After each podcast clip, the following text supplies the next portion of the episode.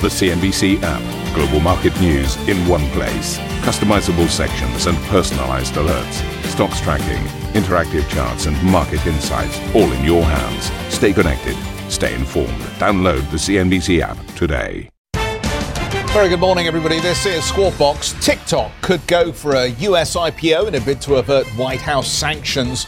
If President Trump signs off on a deal with Oracle and Walmart, sources telling CNBC its fate could be decided over the next 24 to 36 hours.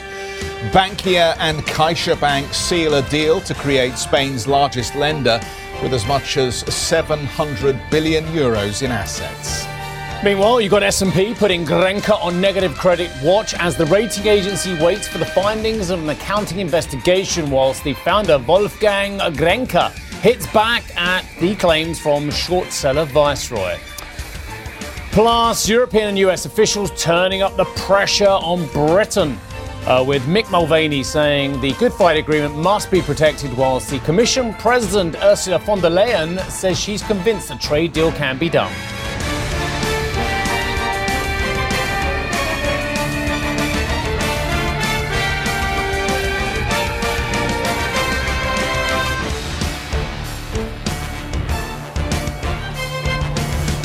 I can tell you that a lot of things go on behind the scenes. Some we're allowed to tell you, some we're not. But one, one that Geoffrey and I both looked at in the last six or seven hours is when did Walmart get involved? it's like that'll come as a shock to a lot of you today who went to bed thinking, yeah, Oracle, is it going to happen? They've yes. beaten Microsoft. Is this neat deal going to pass through the administration as well? Um, has the personal friendship of Mr. Ellison and Mr. Trump, is that going to sway? But then you wake up and you say, Walmart? Uh, yeah, because it seems to be a natural fit with a short video clip app. no, they're fighting Amazon in the technology space. I'm sure we can make a good segue there somewhere, or we'll just rely on someone who says, "Yeah, it was always obvious." It was yes. always We always knew that Amazon, uh, sorry, Walmart wanted to get involved in short video clips as a way of selling more produce. Yes. But, okay. but I mean, we we've now got some M and A action our own side of the Atlantic. Oh, lovely segue here. How are you, by the way? I'm very well. I'm just killing much. time because I can't be bothered. Oh, I'll read it anyway. Go on then. Okay. Um, so we read in the headlines, or Geoffrey did, about CaixaBank um, Bank. It is Friday. You just got to put up with me on a Friday. Geoff has to do it every day. Uh, right, let's see what CaixaBank says. It Says the merger should be completed during the first quarter of 2021. CaixaBank says that. Um, uh, they're going to acquire a significant holding in CaixaBank uh, of around 16%. That's FROB, F-R-O-B. Um, says once the merger has been executed, the interest in CaixaBank of Criteria Caixa will be continued to be around 30%. Okay. Uh, earnings per share for CaixaBank expected to increase by 28% compared with the market estimates for 2022. Wow, that's interesting. That's a huge increase, isn't it?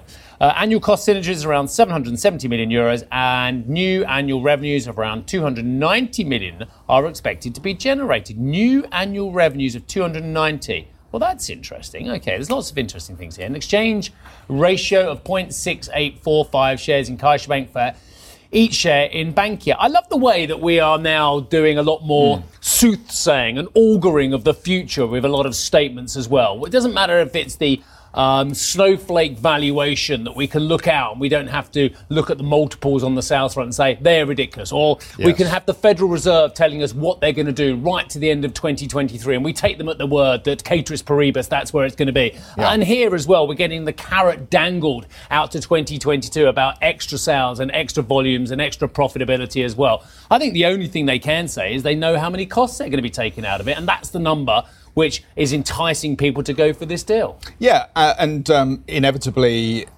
we look at this story against a backdrop of incredibly low bank valuations globally. Pressure not only from um, the reduction in business activity that we've seen as a result of the pandemic, but largely ultra low interest rates, and we know we've got negative rates in Europe, so very difficult for a lot of these European banks to make a decent net interest margin. And I, I saw, um, just as we were coming to the program this morning, that the Fed is now having a good look at the interest, uh, uh at the um, dividend payment um, uh, uh, restrictions that are currently imposed in the United States because the Fed has obviously realized that what they need to do here is improve the outlook for the banking sector. And one way to do that might be allow, to allow the banks to restart dividends and remove the cap here. What are we doing here in Europe? Well, we continue to, to kind of tinker, it seems to me. The central banks continue to urge governments and banks to do more at this point, whilst we've spent the last 10 years, it seems, with both governments and banks ignoring uh, the advice that they've been given from the central banks, You've done a lot of the heavy lifting on bringing down interest rates and trying to encourage economic activity. Look, let's let's just look at this logically. And and, and if we had a, a, NOBO board or other boards are available, mm. uh, I would have it up behind us now. You have two banks. Mm. You have let's look at us driving the ball because I want, to, I want to explain this visually, Rod. Thank you. Right, so you've got two banks and you've got two cost bases and you've got two sets of revenues and two sets of profitability, two sets of NIMs uh, and two sets of delinquencies, yeah? Mm. You put them together. The only thing that actually materially changes is the cost base potentially, yeah? Yes. You can cut cost base, you can take out tiers of management, you can stop duplication, you can perhaps, uh, in where you've got two branches opposite each other in the same street in Spain, you can close one of those branches, or you can close both the branches and go fully digitized as well. So you can address aggressively the cost base as well.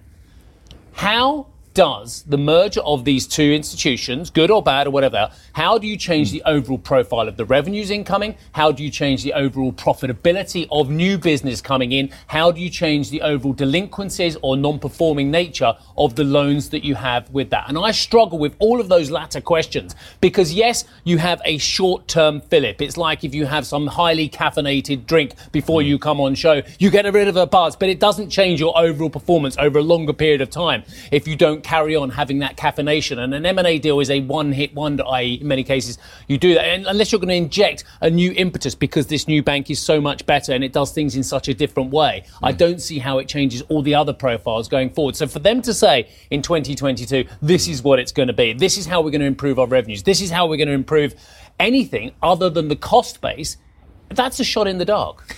Uh, all the numbers agree with you the all the numbers agree. All they the do. numbers agree with you. The the NPLs uh, have been what uh, above five percent. Uh, I think for Bankia, um, the uh, return on equity has been somewhere below 5%, I think, over the recent period.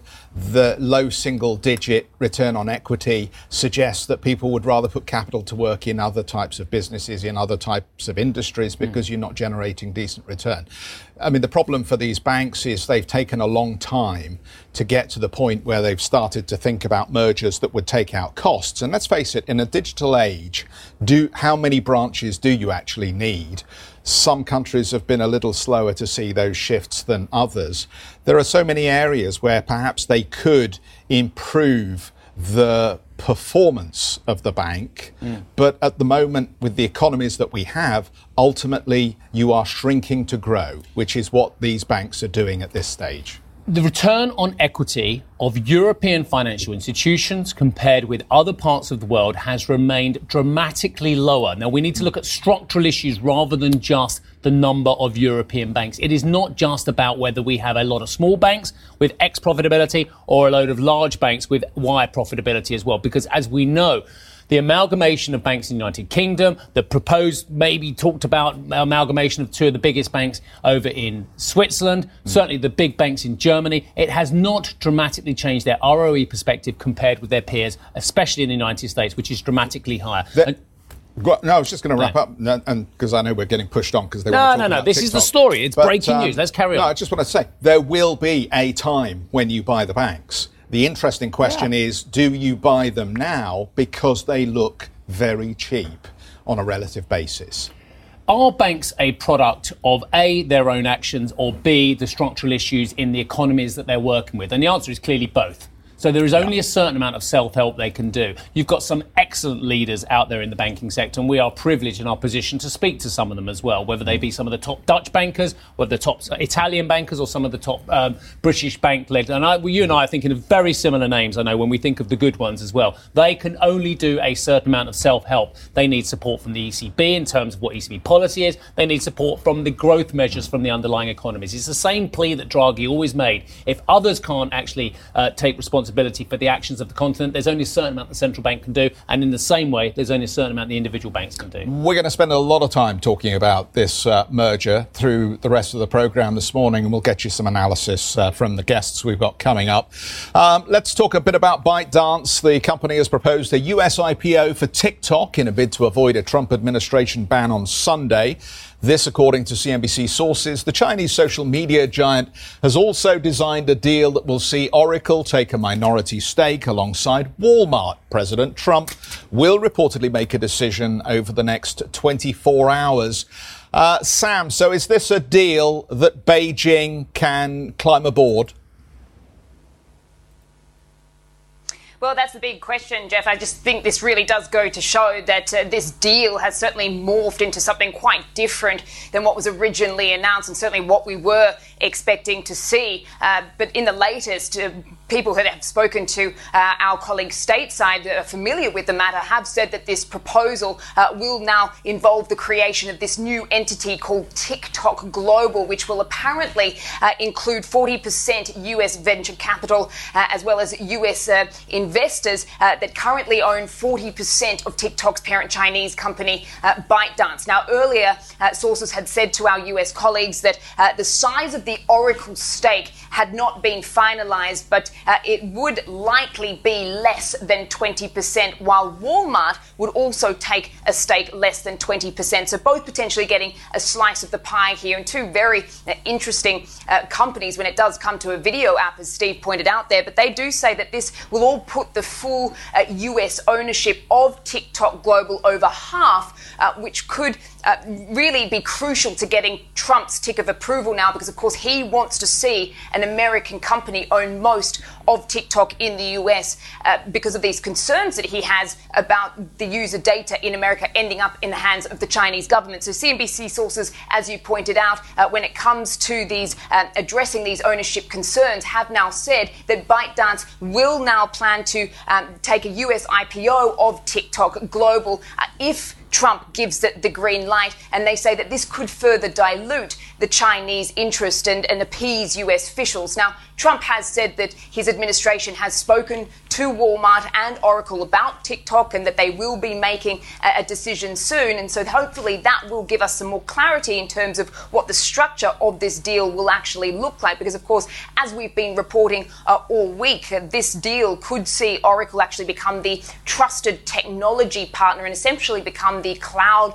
uh, provider and help TikTok work through and address some of these privacy uh, and data security issues uh, in the US. Of course, the first step was really to pass the test when it came to CFIUS, that is, that committee led by US Treasury, which actually looks into foreign acquisitions in the US for any potential national security risks. And actually, people familiar uh, with the situation told our colleagues in the US that CFIUS may actually be okay with this, and certainly that is a good sign.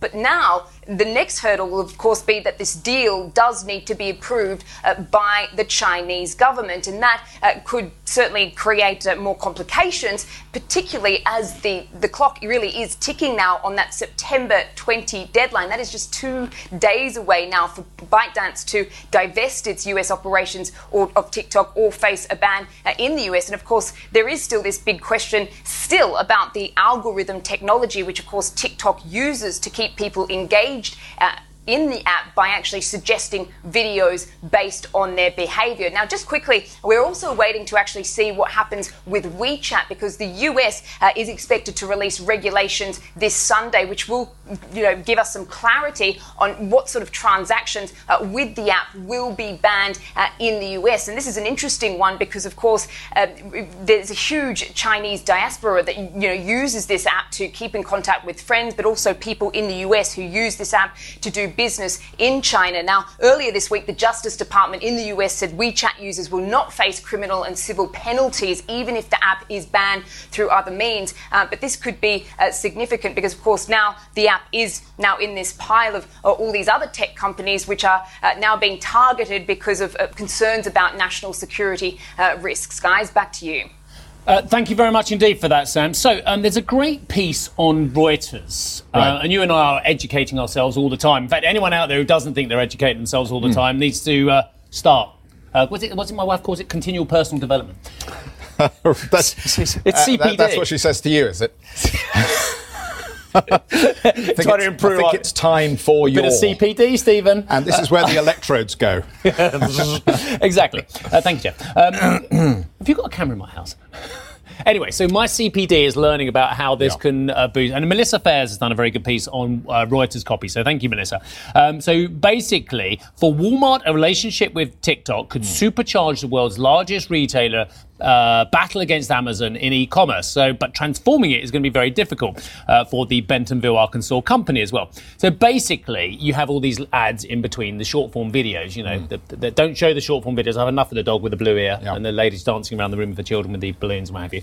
But in June, uh, TikTok courted advertisers with a new program called TikTok for Business, which lets brands buy ads that appear when users first open the app. Don't make ads, make TikToks, the company told advertisers, which now include Nike, eBay, and Colgate Palmolive as well. But my problem with this is chasing the current thing. Is there's always the next thing as well. Now I don't know if the next thing has already come out from TikTok, but you know, Facebook, for instance, no uh, child or no person, I should say, under the age of 25 looks at TikTok, I believe, and all the millennials in the newsroom can confirm that as well. So you're always chasing the next e-commerce hot thing as well. And I think that's quite an expensive strategy. And we saw this with a lot of the purchases uh, from 2000 onwards, where people think, I'll buy this because it's the hot thing. And actually, the, the migration or, or, or the generational change makes it redundant quite quickly.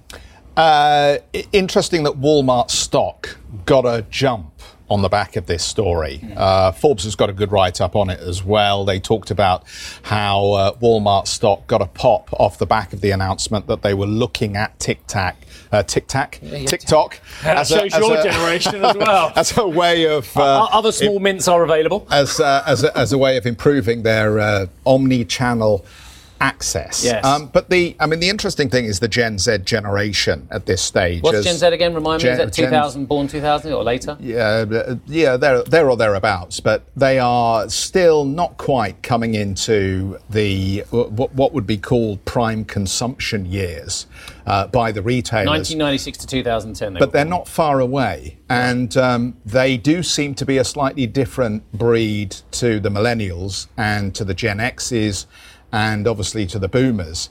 And they do seem, as a very digital native group, they are almost more cynical than Gen Xers about how the internet works. And I think we know this from our own children Well, indeed. that they look at the tracking and they reject. They look at uh, the um, voice devices.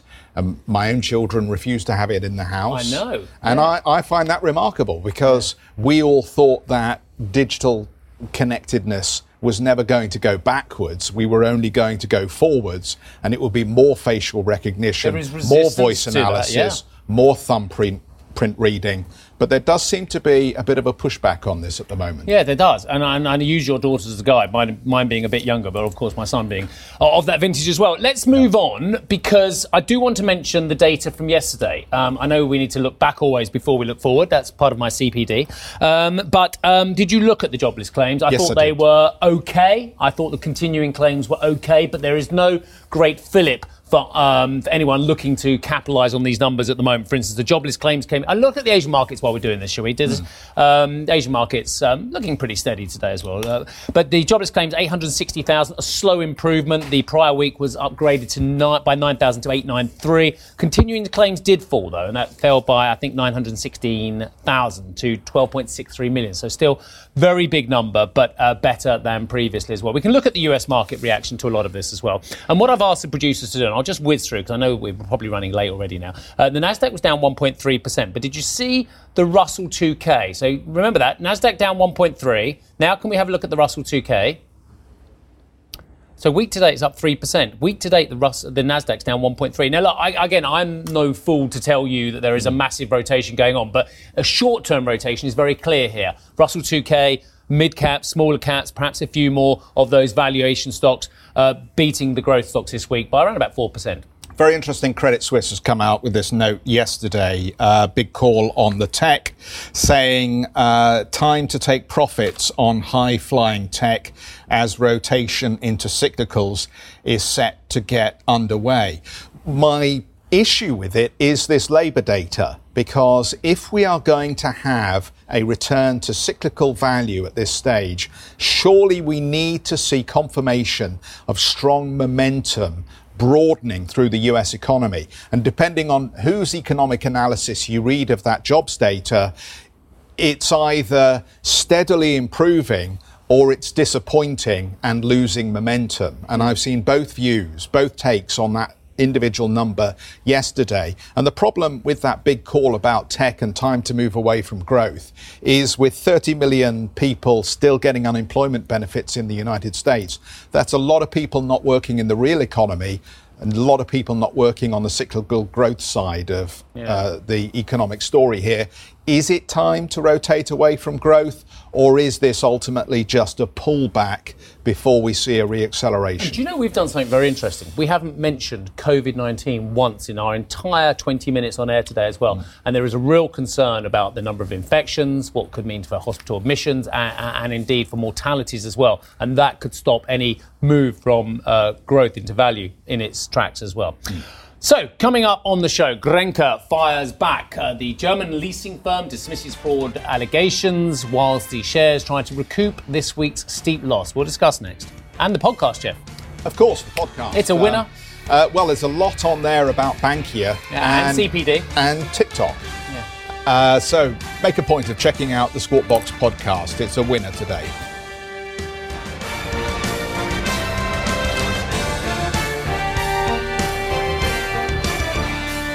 Ambition to me is about doing better. I think ambition creates a pathway. The best advice I can give someone starting off a career is don't have a career, have lots of careers, try loads of different things. Talk to people and put your ambition out there. I don't feel that I've hit peak ambition because it's a learning journey. CNBC is where ambition meets opportunity. What does living ambitiously mean to you? Hear it from our CNBC anchors, reporters, and global business leaders on CNBC.com.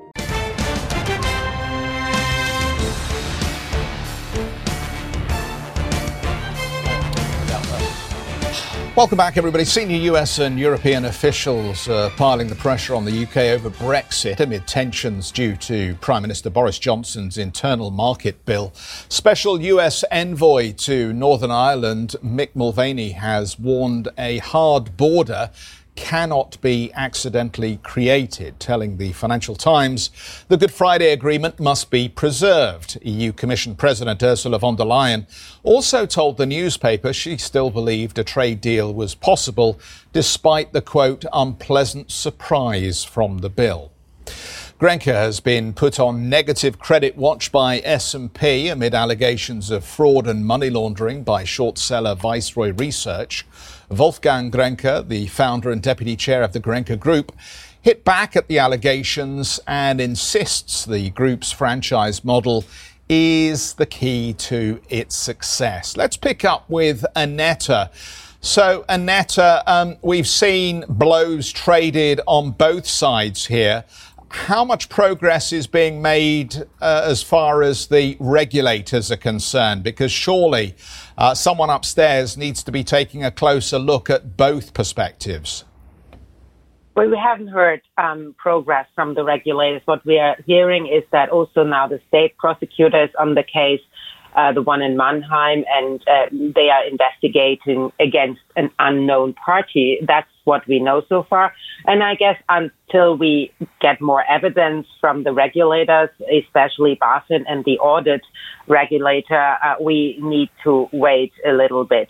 First, we most likely will hear from the company today from Grenke at four o'clock there there will be a comprehensive um, press conference or call in which they are going to address all the allegations. For now, um, only the like for them most likely biggest allegations um, have been addressed. A that the cash is actually existing and not like in the case of Wirecard just is not there.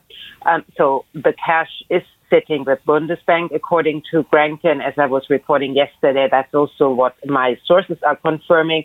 And then now, yesterday in the afternoon, um, they came out with a statement by the founder of the company, Wolfgang Grenke, in which they explained the franchise system quite uh, clearly and comprehensively, and also the um, the system uh, in which they are running that franchise system with the different subsidiaries. So essentially, they are arguing the franchise system is key to their success and also key to their growth strategy because what they do is to, they they enable franchise uh, companies in various uh, countries. They are not founding subsidiaries in those countries, and they m- maintain a right to then purchase them once they are uh, they have grown and they have a certain um, market uh, dominance in those countries. So that's their franchise system, and they are reassuring investors by that that this is not like a bogus accounting trick like we have seen that with Wirecard. So at four o'clock, as I was saying today, there will be a comprehensive um, call. I don't know whether we can call that a press conference in which also the supervisory board um, will take place, will take part and will explain or will address all the allegations. Thank you for listening to Squawk Box Europe Express. For more market moving news, you can head to CNBC.com. Or join us again on the show with Geoff Cutmore, Steve Sedgwick, and Karen Tso, weekdays on CNBC.